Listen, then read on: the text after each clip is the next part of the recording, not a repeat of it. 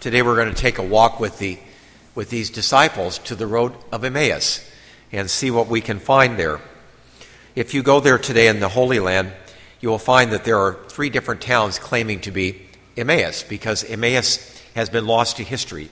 Uh, it's not a town that survived. Many of them did survive for 2,000 years, but Emmaus, there are three different places claiming to be Emmaus for tourists to come.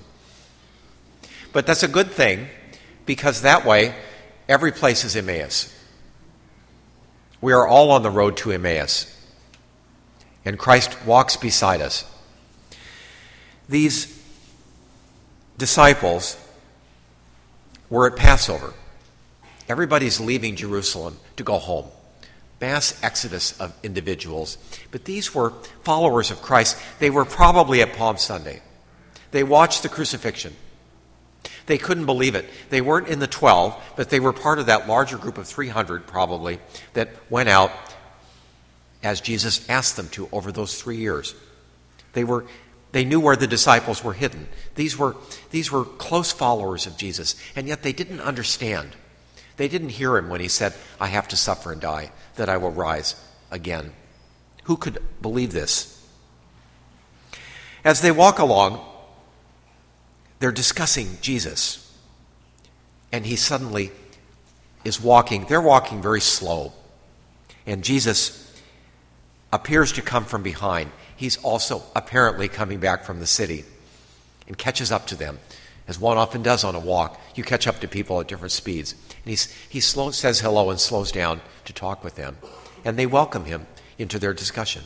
They're already, they're hospitable. But this is not a stranger, it is Jesus in disguise. Didn't he say to us, Where two or more are gathered in my name, there I am in your midst? So is he not here with us today in the scriptures, in the Eucharist, and in each other, hiding within us, hiding in the scriptures that we have just heard, Jesus himself speaking, hiding in the Eucharist, bread and wine, now his body and blood that 25 of our children received yesterday. Isn't it the same thing? Don't we have a chance to really have faith in him? They notice how this follows the Mass. This is not an accident. This is a description of the first century Christian worship service. We call it the Mass. That's a later term, but it follows exactly what we're doing. We gather in Christ's name we converse before Mass, Christ comes and he is present to us. And he discusses with us. He reads the scriptures to us and then interprets them. That's what the homily is. And in our hearts, he speaks to us and we walk with him. And these disciples are very depressed. And Christ shares that depression. It's also funny, I mention this every time this, gospel comes up, every three years. He walks along and says, What are you talking about? Isn't that what he does when we pray? He says, How was your day? That's what our Lord wants to hear from us. Tell me about your day. Well, He already knows everything. What does He want to know? It's because it's like a parent talking to a child. How was your day? Well, they, the parent knows a lot of these things, but they want to hear the child talking. And Jesus wants to know. they say, Well, are you the only person in Jerusalem that doesn't know what's going on? Well, he's the only person that does. He's, they're talking to the one person who understands everything and they don't recognize him. Why don't they recognize him? Jesus is not recognized by anybody in the New Testament after he rises from the dead. And I wonder if I'll recognize my own mother when I see her again in heaven. Right? Maybe we all look very different. Anybody want a new face? I do. Uh, but, you know, we, they recognized him in the process of living. Peter, when he caught a large number of fish, we heard uh, at, at First Communion yesterday. Mary Magdalene, when she, when she heard his voice. And they recognized him in the Eucharist. So they invite him into their home. And this is, this is the offertory. Jesus is, makes as if he's going further. He wants to be invited in for dinner, but he wants them to decide. So he makes as if he's going on. And he will go on if we don't invite him in. He waits for us to invite him into our hearts. And if we do, he'll come and eat with us in the sacrifice of the Mass, and he'll live with us and work with us throughout our lives. they invite him in.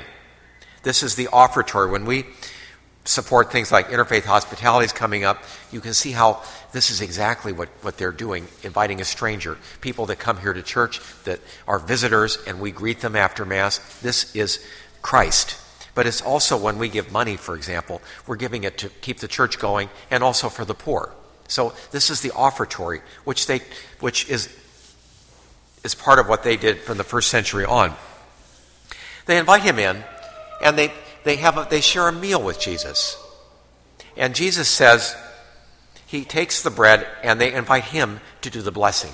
And he does the Jewish blessing, the Baraka prayers. And notice here in the scriptures there are three accounts of the Last Supper in the New Testament Gospels, one in 1 Corinthians, but the one that we follow most closely in the institution, in the, in the consecration, is what we hear here. This should sound very familiar to you. And it happened that, while he was at table with them, he took bread, said the blessing, broke it, and gave it to them. Doesn't that sound familiar to you? Isn't that the consecration is a merging of all five accounts of the, of the uh, consecration. And this is the one they use the most. So Jesus then, he takes the bread. It is precisely at that moment that Christ is recognized. And the moment they recognize him, he disappears. From now on, they will find him in the Eucharist, the breaking of bread, which is the, ta- the, the, the term that they used for it in the first century.